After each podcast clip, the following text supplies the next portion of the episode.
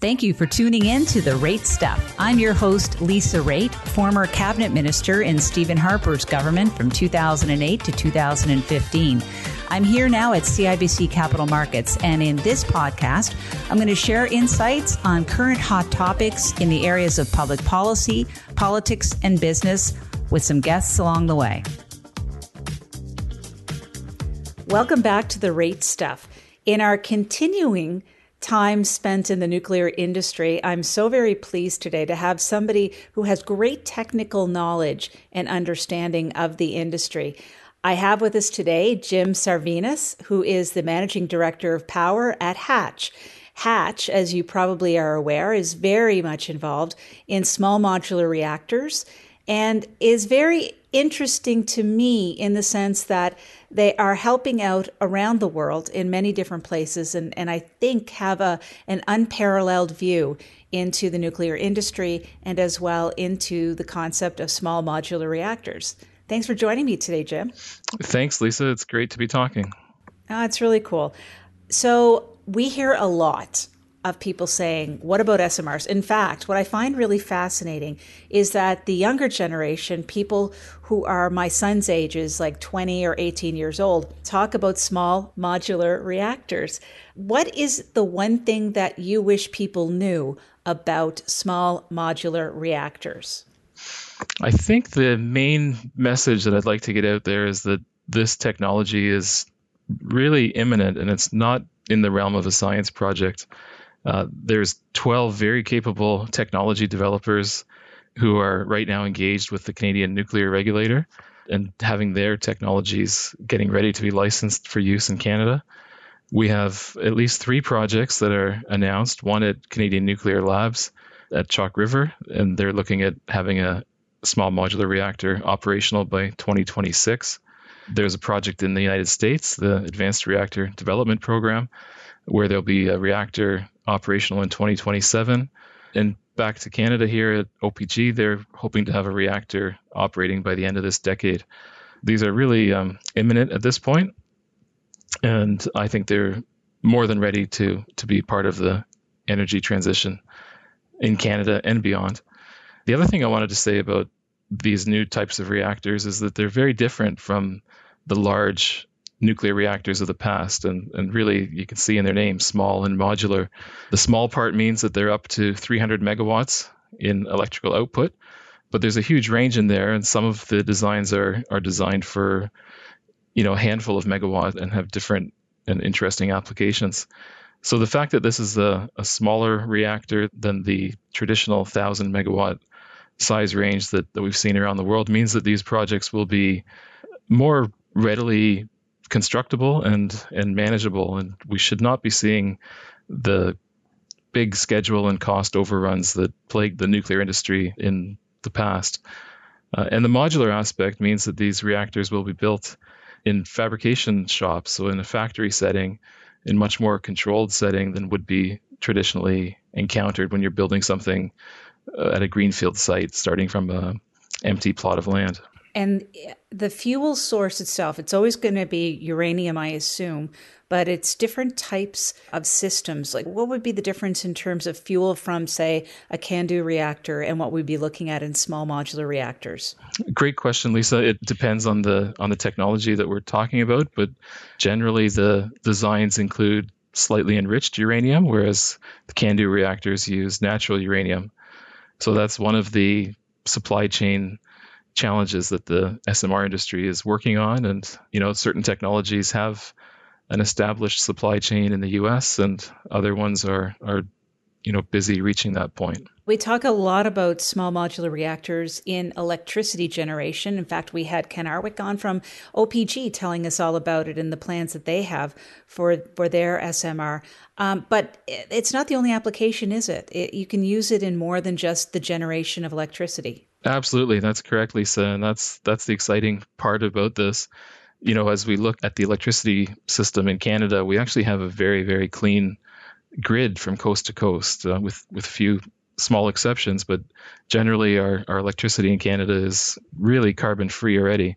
Where we really need to put some focus in there in other industries, manufacturing industries and and the like, and, and also transportation. So Uh, many of these reactors can be applied for power generation, but other types of these reactors can be applied for applications that include power, but also have a industrial heat component. So, you know, providing heat for industries like the oil sands that use steam currently. So this is a great potential application. In the mining industry, these, a lot of the remote mines in Canada are currently using diesel generation really because that's their only choice. There's no grid in many of these locations, and diesel is the is the logical source of energy for these remote sites. But so mining is another application. The iron and steel industry is working hard now to decarbonize, and I think this goes along with hydrogen production very well. So many of these, especially the higher temperature small modular reactors, could be coupled well uh, to make hydrogen. So there's a lot of interesting applications and really applicable throughout Canada and beyond. And you mentioned remote locations. Would this also apply to places like the north? Yes, we've got a lot of communities, as you know, in Canada that are small, uh, a thousand people, or you know, a few, handful of hundreds of people, and there are some specific technologies that are being developed at the micro size. They're calling these micro SMRs mm-hmm. that could be applied in these remote communities. What's the size of a micro SMR? So there are technologies. For example, um, Westinghouse has a two megawatt size unit. Okay. Called the eVinci reactor. Yeah. So down to one or two megawatts uh, in that range. Oh, that's interesting. I wanted to change the topic for one second. I, I know that SMRs for a lot of folks are going to be a natural part of our economy and, and they're going to be helpful. But, you know, in Canada, we've built a great supply chain in southwestern Ontario for the CANDU reactors and the, the nuclear industry itself. And we've had lots of companies spring up from it. It's been a great economic generator for this part of the world that I live in.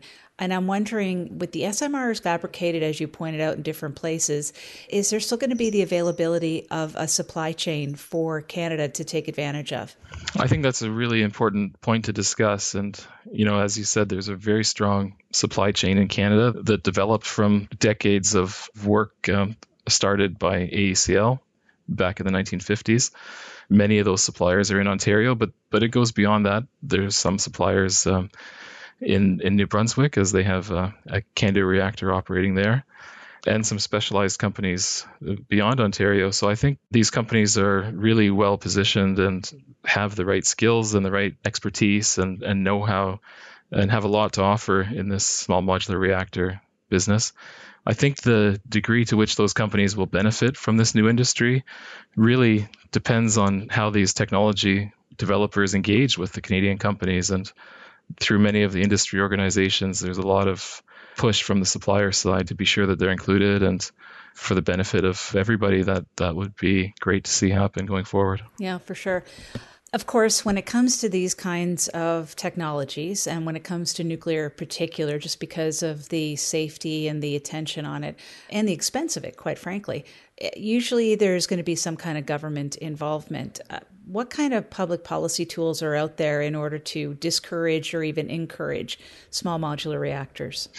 That's a great point, Lisa. And it's always been the case that countries that have a strong nuclear program and export nuclear technologies have had great support from their governments. That was the case historically in Canada and AECL and promoting the CANDU technology around the world had many successes in that regard.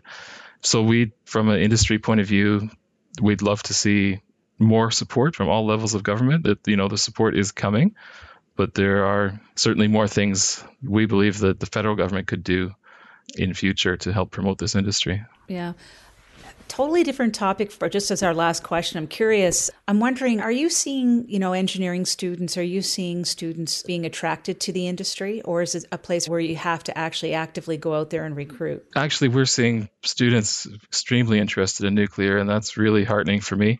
We're also seeing other professionals already in the energy industry or in other industries who have come to us and want to work in nuclear because they see that as part of the solution that the world needs to fight climate change.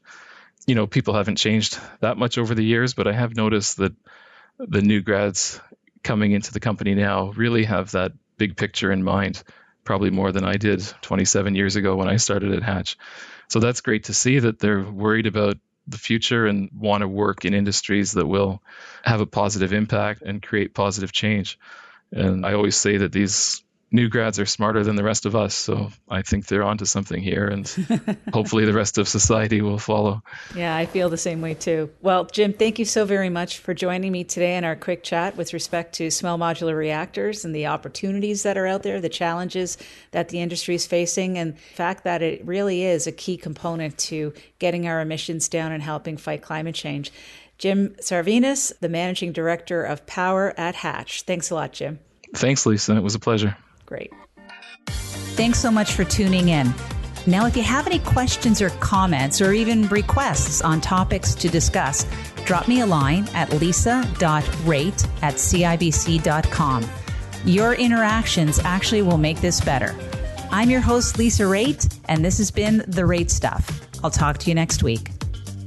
The materials disclosed on this podcast are for informational purposes only and subject to our code of conduct as well as IROC rules. The information and data contained herein has been obtained or derived from sources believed to be reliable, without independent verification by CIBC Capital Markets, and to the extent that such information and data is based on sources outside CIBC Capital Markets, we do not represent or warrant that any such information or data is accurate, adequate, or complete. Notwithstanding anything to the contrary herein, CIBC World Markets Inc. and or any affiliate thereof shall not assume any responsibility or liability of any nature in connection with any of the contents of this communication. This communication communication is tailored for a particular audience, and accordingly, this message is intended for such specific audience only. Any dissemination, redistribution, or other use of this message or the market commentary contained herein by any recipient is unauthorized. This communication should not be construed as a research report. The services, securities, and investments discussed in this report may not be available to nor suitable for all investors. Nothing in this communication constitutes a recommendation, offer, or solicitation to buy or sell any specific investments discussed herein. Speakers on this podcast do not have any actual implied or apparent authority to act on behalf of any issuer mentioned in this podcast. The commentary and opinions expressed here herein are solely those of the individual speakers, except where the author expressly states them to be the opinions of CIBC World Markets Inc. The speakers may provide short-term trading views or ideas on issuers, securities, commodities, currencies, or other financial instruments, but investors should not expect continuing analysis, views, or discussion relating to those instruments discussed herein.